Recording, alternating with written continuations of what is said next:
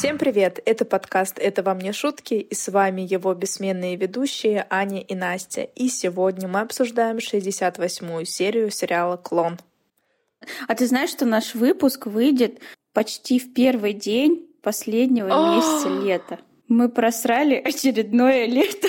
Ну, говори только за себя. У меня еще лето не закончилось, поэтому я надеюсь все доверстать. Или нет. Так, и что там по плану наверстывания? У меня есть списочек в Notion, что я должна и что я хочу сделать. Но я последний раз смотрела его в мае, поэтому, поэтому так все не задалось. Да, кошмар. Время летит ужасно быстро уже. Два месяца прошло как с куста. А там и август, а там 1 сентября, а там и Новый год.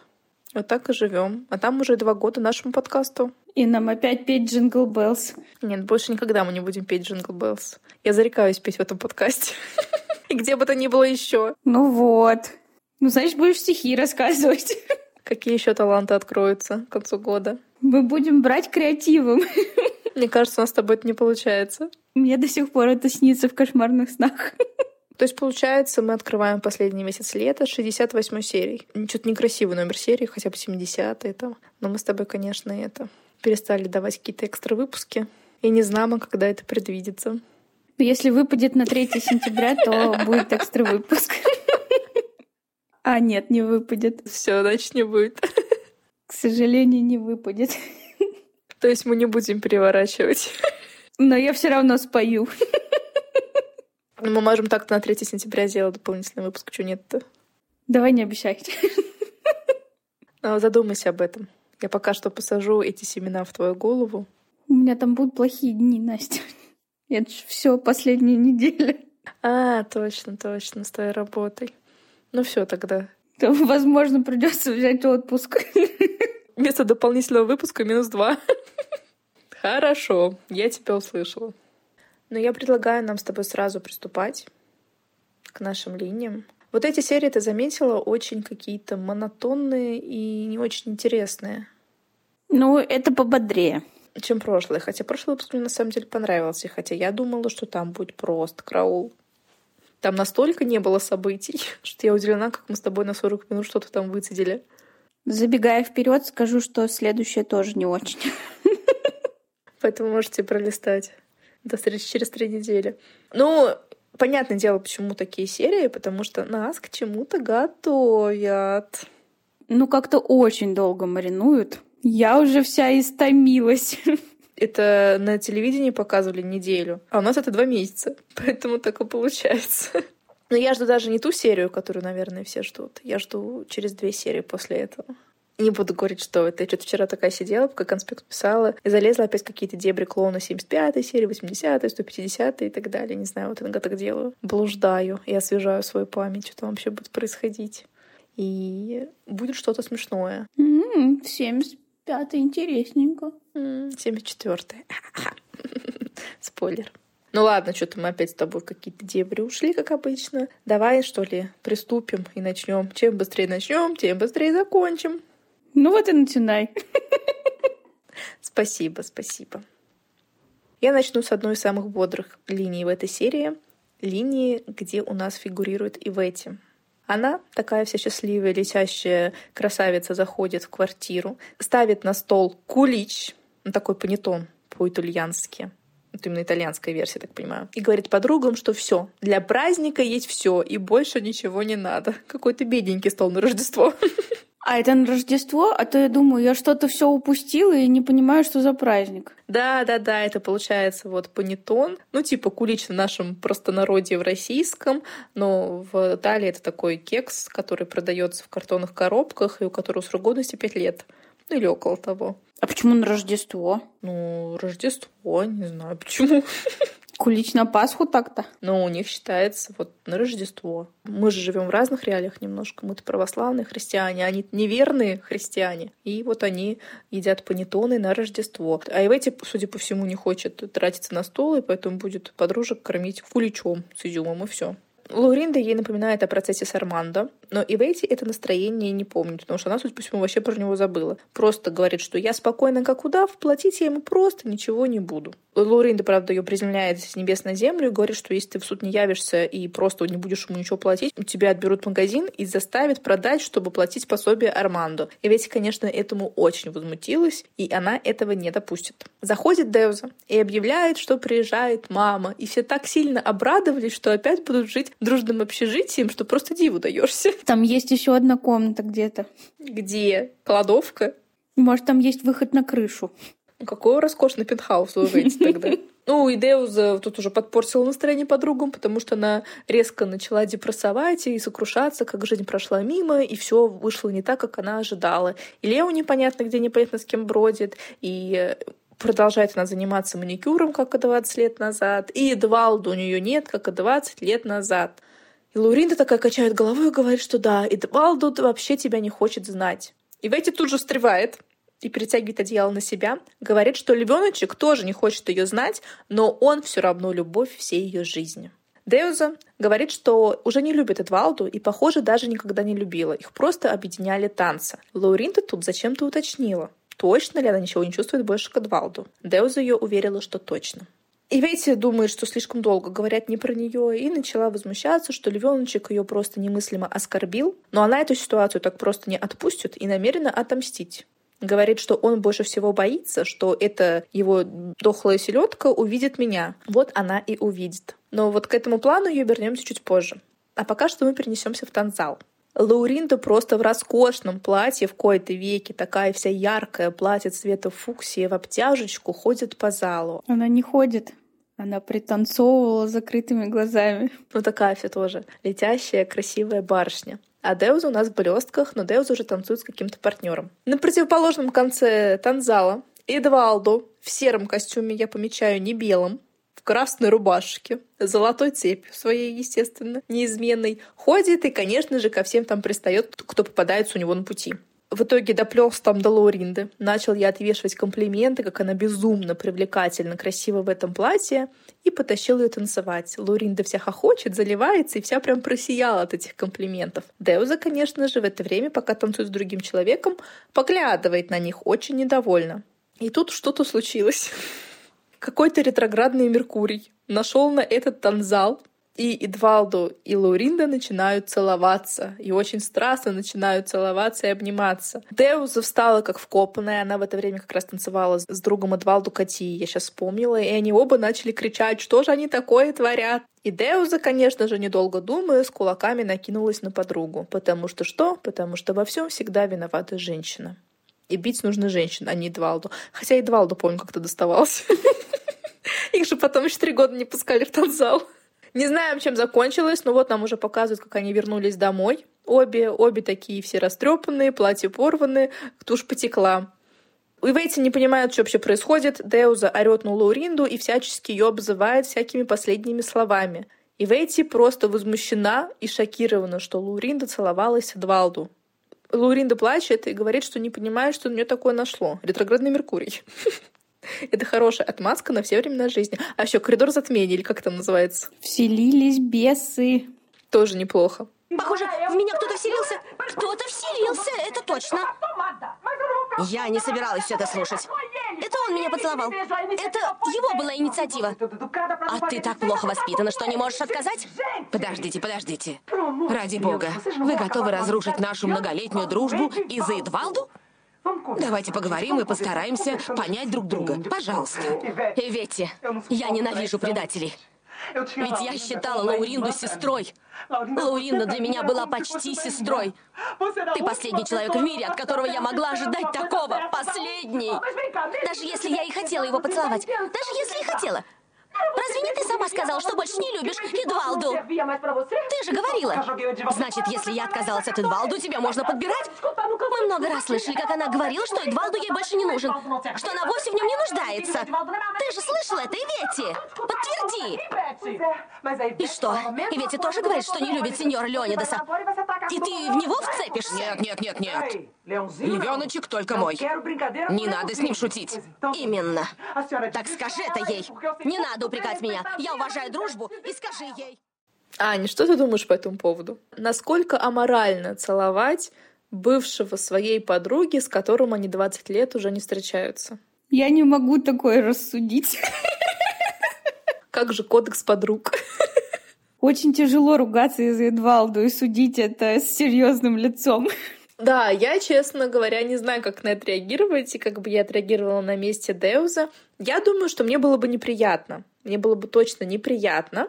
Но с другой стороны, Луринда на самом деле всегда была рядом с Деузой, всегда ее поддерживала, всегда хаяла Эдвалду, утирала сопли, слезы Деузе, помогала с Лео, переписывала с ней, пока Деуза была в пора. Ну, то есть Луринда всегда себя показывает как хорошая подруга, что для Ивети, что вот для Деуза. Ну вот попутал без сложились так звезды, и, и поцеловалась она с Эдвалду. Ну и мы знаем Эдвалду, он там сам очень много к этому приложил, и она могла, может, просто растеряться. Да, это так не выглядело.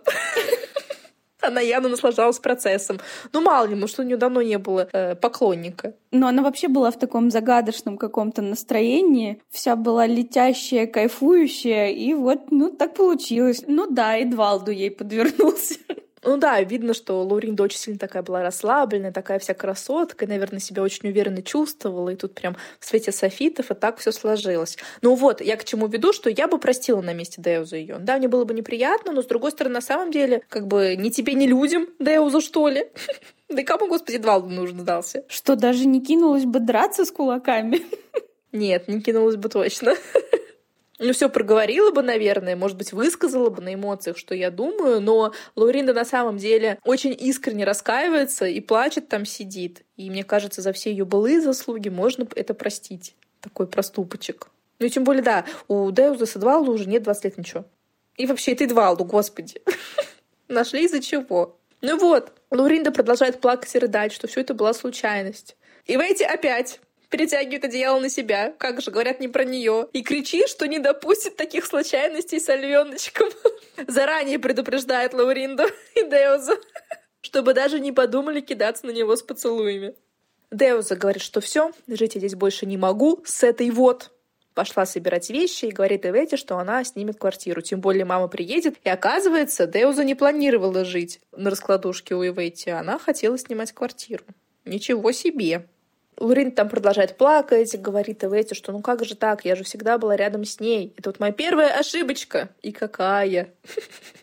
Деуза, значит, собрала свою котомку и в ночи пошла на улицу. И она хотела по таксофону позвонить Альбере, но резко передумала и сказала, что все, с этой моей старой жизнью покончено, знать их больше никого не хочу, и начинаю все с чистого листа. Вот так вот. И все из-за того, что Лоринда поцеловала Эдвалду. Господи. Как мало ей надо для того, чтобы изменить свою жизнь. А Эдвалду сейчас спокойно спит.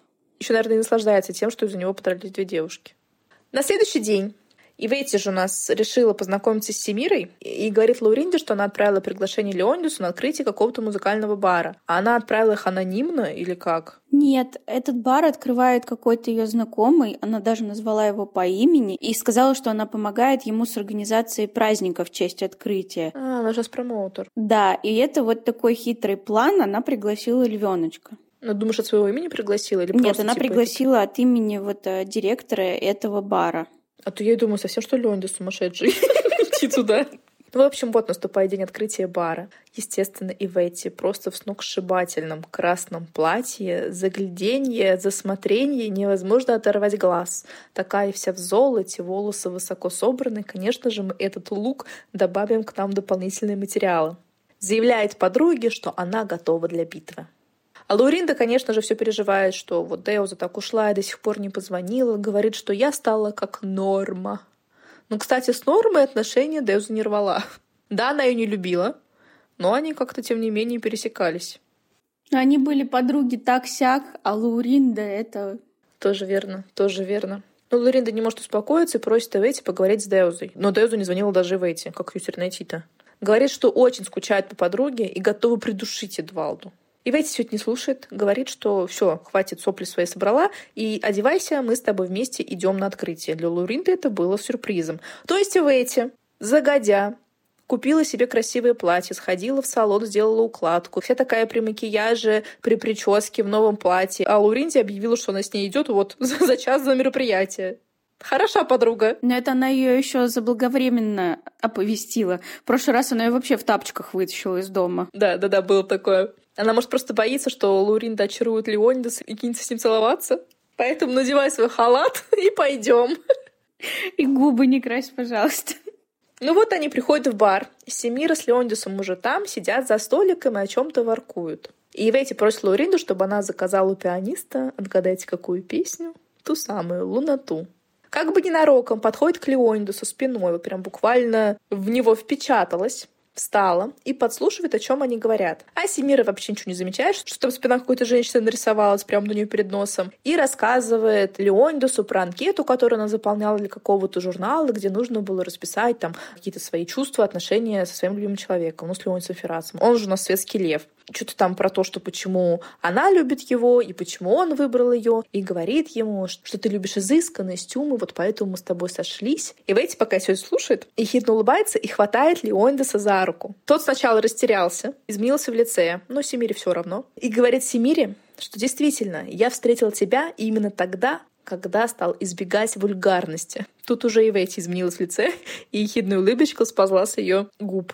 Семире нужно попудрить носик, она отошла в туалет, и тут же на ее место села Ивети. Сказала, что эта женщина ничего о нем не знает, и сразу же поцеловала его. Тот, конечно, не мог устоять, без недели муж, и поплыл. А Семира вернулась там зачем-то и увидела всю эту сцену.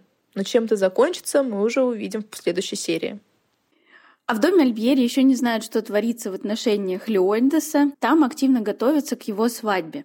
Эдна рассказывает Алисинье, что той нужно обязательно купить платье, ведь Алисинья идет с ними на свадьбу к Леондусу. А я не поняла, ее кто-то позвал туда? Да там, мне кажется, одним больше, одним меньше. Ну, не знаю. Такие свадьбы ходят по приглашению. А Алисинья у нас девочка скромная. Она говорит, никаких платьев мне не надо. И говорит, дорогая тетя Эдна, это вам нужно купить новое платье, и оно должно быть обязательно поярче, ведь вам нужно одеваться модно и ярко, а не вот как сейчас. Она сказала, как пожилая женщина. А это добавила, что я просто одеваюсь скромно. Да. Алисини здесь решил ударить самую цель и говорит, что если вы так ярко будете одеваться, дядя Альбьери обязательно оценит. И как раз он в этот момент заходит, и та у него спрашивает, правда ли, что тетя красивая? Альбьери на них посмотрел такой, да-да, и пошел дальше по своим делам.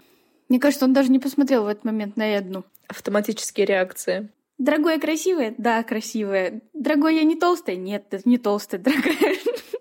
Альбери же пошел к себе и задумался, почему же ему так не нравится Алисинья. Что-то в ней его настораживает, что-то с ней не так.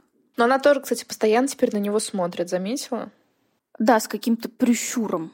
Ну да, постоянно, когда он на нее не смотрит, она на него так поглядывает. Ну, нам это как бы явно, конечно, подчеркивается, но вот у нее какой-то есть план. Потому что все сердца она уже завоевала, кроме его. А, ну может быть. А ей, наверное, нестерпимая мысль, что она кому-то не нравится. И она вот ищет к нему подход.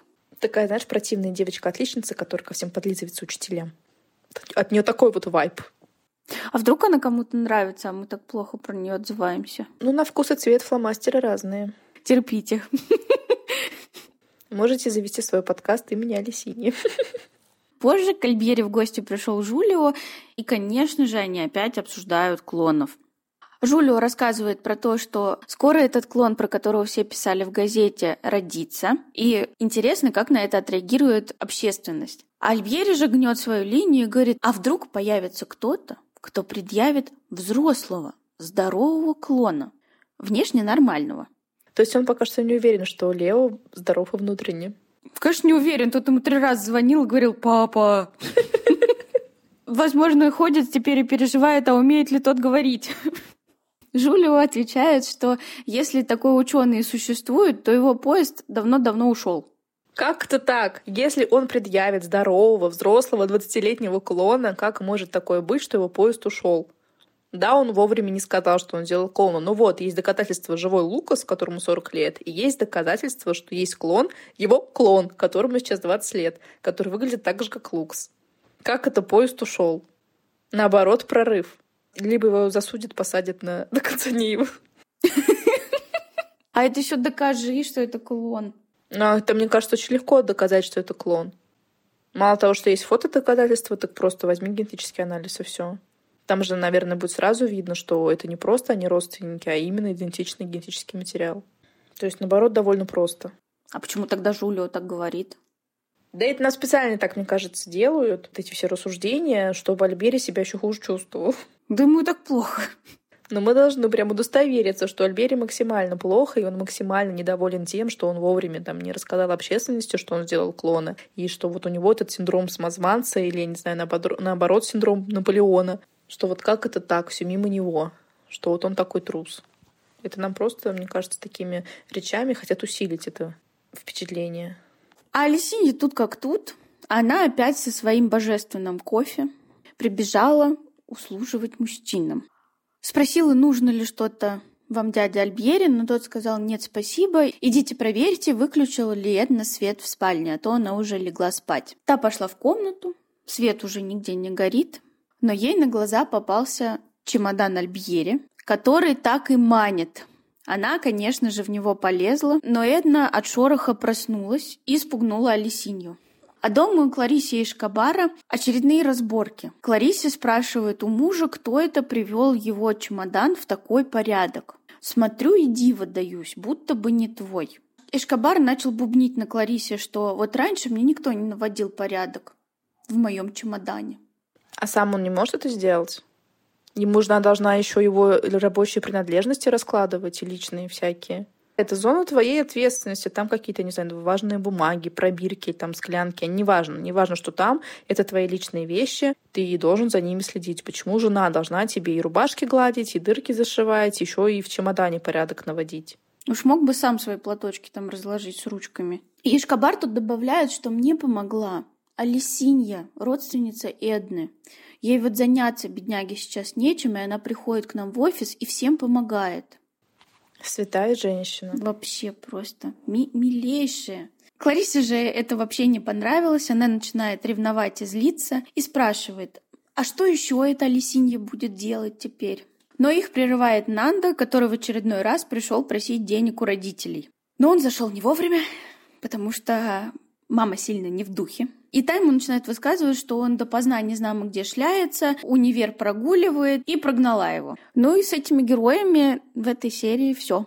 И посмотрим, чем у нас там занята Жади. А Жади, как обычно, ничем не занята. Она целыми днями ходит по их Саидам номеру в отеле. Он говорит ей, что забирает Хадижу и сейчас отвезет в дом Латифа. А за Жади приедет позже, и они поедут обедать. А почему нельзя было Жади забрать тоже к Латифе? Хоть немножко развеялась бы. Это я не поняла. Саид с дочерью ушли, и Жади тут же достает из лифчика бумажку с номером офиса Леонида Ферраса. Звонит, но поскольку она не представилась, а Лукусу передает звонки Кларисе, он велел сказать, что он на совещании.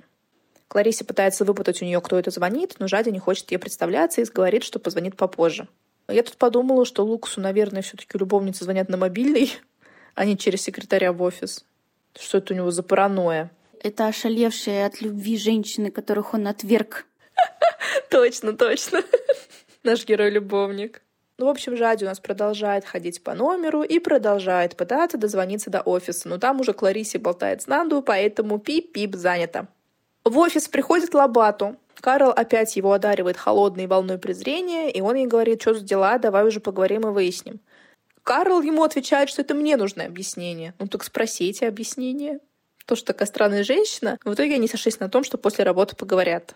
И, наверное, все-таки наконец-то поставят точки над «и», в следующей серии мы услышим, чем это закончится. И вот пока на ресепшене Карл болтает с Лобату, там уже вышел Лукас, там что-то Кларисе бегает с бумажками, звонит опять телефон. И трубку почему-то берет Лукас. И там же Азия, судя по всему, не ожидала его услышать, не подготовилась к этому никак и просто потеряла до речи и начала пыхтеть в трубку, прямо как Лео трубку Альбьери. И пока она там в трубку пыхтела и не могла слова сказать, уже вернулся Саид. Она тут же бросает трубку. Он ее спрашивает, кому это она звонила. Она на голубом глазу врет, что Латифе. Хотела выяснить, уехал ли Саид от них. И уходит за платком. Саид берет телефон, а раньше такая функция была на телефонах, что можно было на кнопочку нажать и набираешь последний номер. Он на нее, собственно, нажимает, отвечает Кларисе и представляется предприятие Леониса Ферраса. Саид тут же каменеет на глазах и медленно кладет трубку. Жади возвращается в платке, ведет себя, как будто бы ничего не было. Он ей, кстати, ничего не говорит почему-то. Мирно ей улыбается, спрашивает, дозвонилась ли она Латифе. Она говорит, что нет, не получилось, у нее постоянно было занято. Он ей так ничего не сказал, опять поулыбался, и они очень мило вышли из отеля. Но по улице уже шли с какой-то агрессией. Саид очень-очень зло смотрел на Жади, но опять же, почему-то ничего и не сказал. Но в чем дело тогда? Ты же добивался того, чтобы Жади каким-то образом встретилась с Лукусом. Вот. Она сделала первый шаг. Ну, предъяви ей это.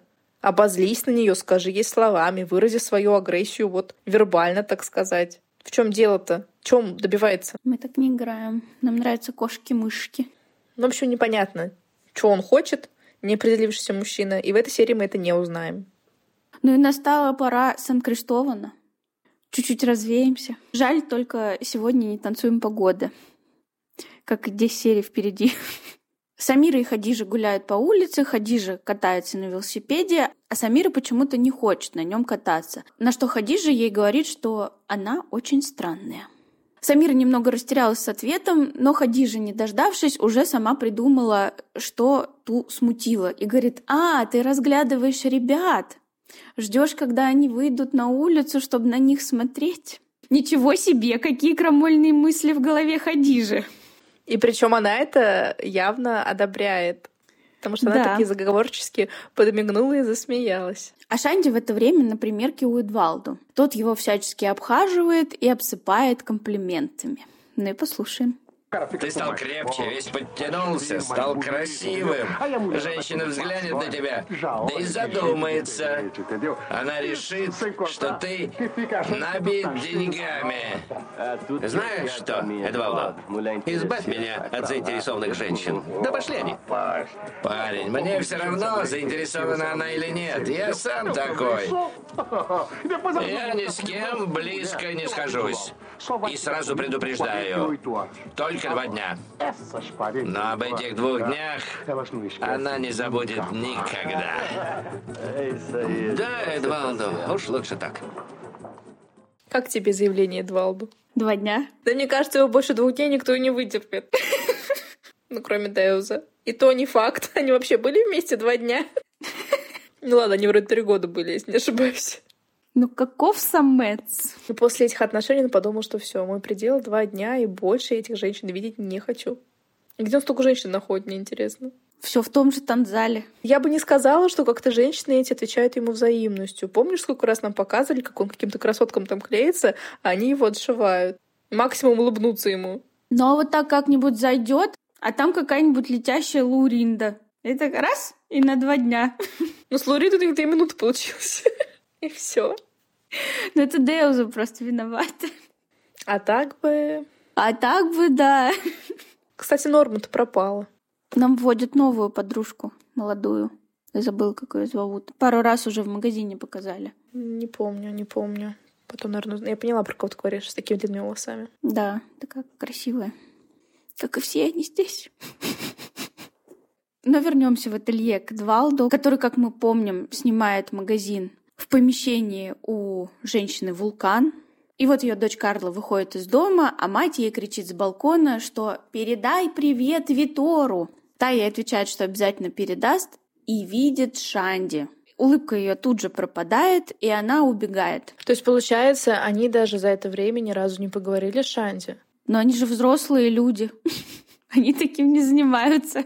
Тут никто ртом ничего не говорит. Да, в этом сериале не принято хорошо расставаться и хотя бы объяснять людям причины своих поступков. Ну, сказала бы ему, что вот я влюбилась в Витора. Ну, вот бывает такое. А так получается, да, она просто ходит по улице, вся такая хвостом машет, с этим Витором везде ездит, ну, как бы на этой же улице живет парень, которому ты в любви клялась, за которого ты замуж хотела. Ну, мне кажется, хотя бы можно проявить минимальное уважение и сказать ему, что вот, все, любовь прошла, завяли помидоры. Нет, она вот щерится по углам и убегает. Некрасиво.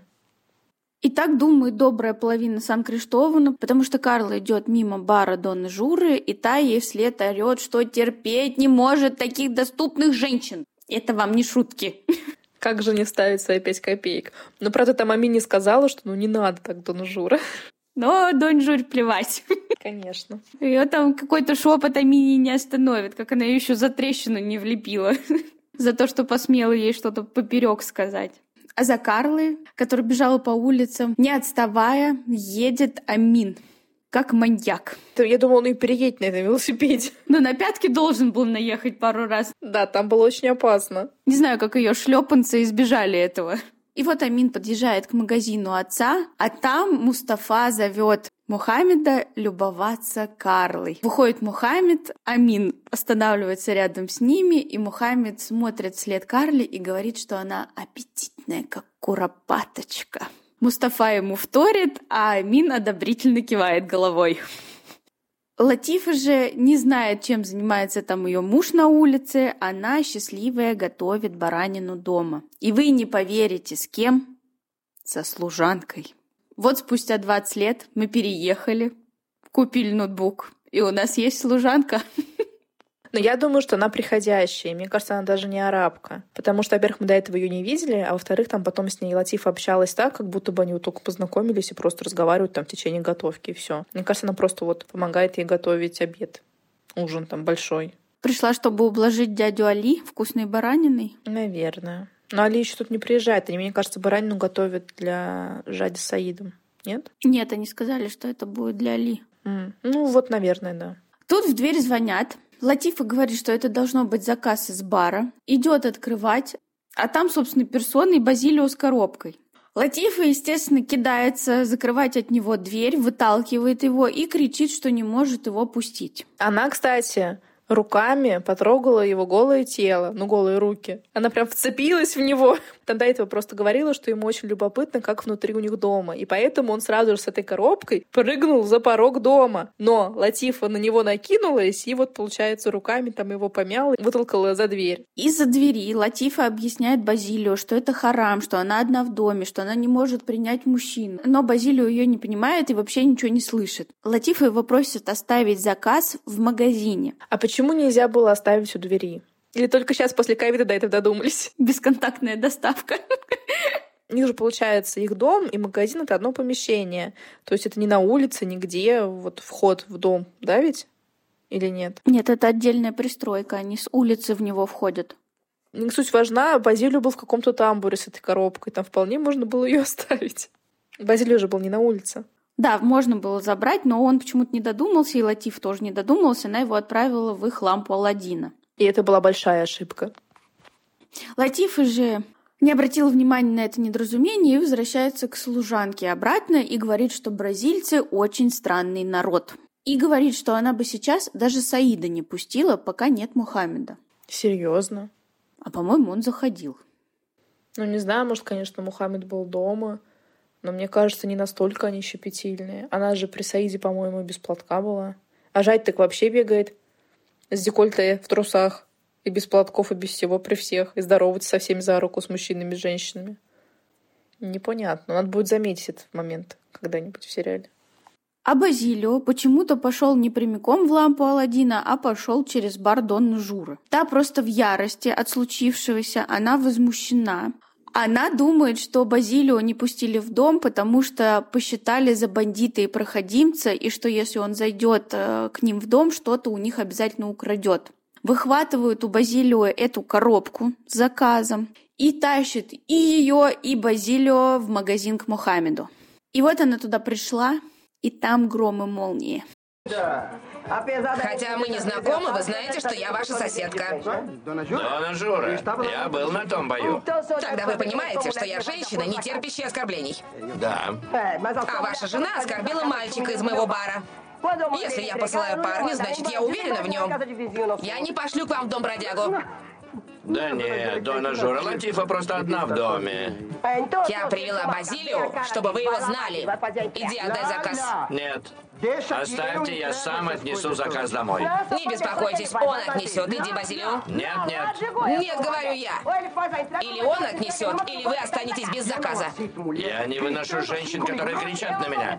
Я так разговариваю. Мой бар больше не примет ваши заказы. Знаете что, я запрещу своей жене покупать в этом баре. Покупать в таком месте харам. В каком месте? Какое это такое Харам, место? харам. Я не уйду отсюда, пока не объясните. Нет, нет, нет, нет, что здесь происходит, Мохаммед? Вы меня оскорбили. Да о чем вы?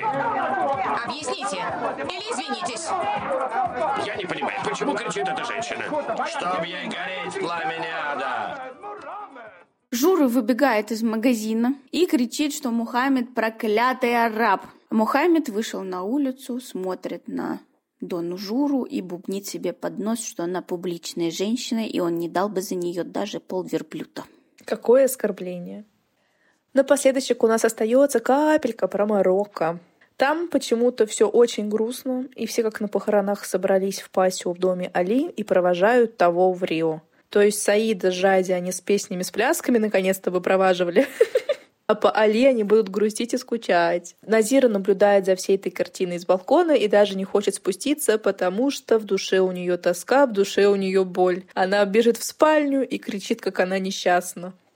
Уже уехал.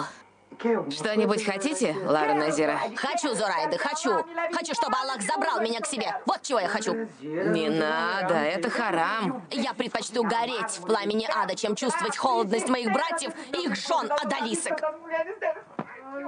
Лара Назира. Бросили меня. Бросили одну. В отчаянии. Вы не одна, вы со мной. Когда я приеду в Бразилию, дядя Мустафа уже найдет себе жену. Мои братья не хотят, чтобы я вышла замуж. Они хотят, чтобы я осталась прислугой. Вот чего они хотят. Назира собралась за Мустафу замуж, а называет того дядей. Он вообще брат, насколько я помню. Непонятно, что у них там с генеалогическим деревом, конечно.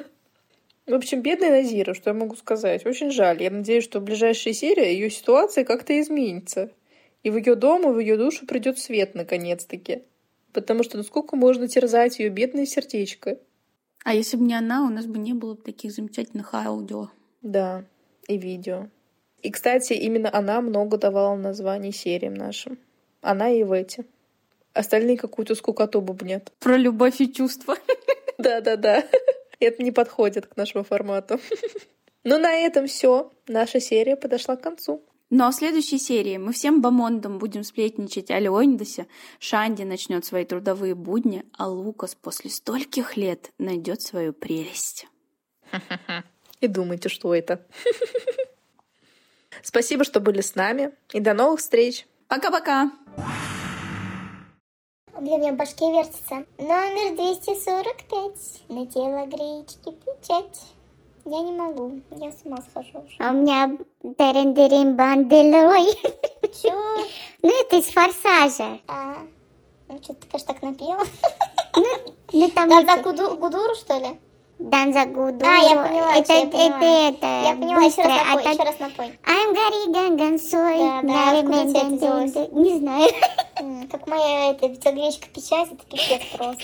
У тебя что-то пожестче. Да, кошмар. Она периодически теперь возникает в голове после Питера, как мне Алина спела, и все. Моя жизнь пошла под откос. А мне, знаешь, что тут спели? Про бантики какие-то. Какие бантики. Ты тоже, то- тоже я знаю. Если ты знаешь телогречку, Нет, я знаю только из Алины. все косы твои, все бантики, все прядь золотых волос, на блузке витые кань. Не знаешь? Это говно, это Михаил Круг. Нет, не знаю. Я только знаю, водочку пьем. Владимирский централ, университет. Жека Лимон, мальчишка симпатичный. Я только знаю, и понесла, и понесла. Все дискография Михаила Круга.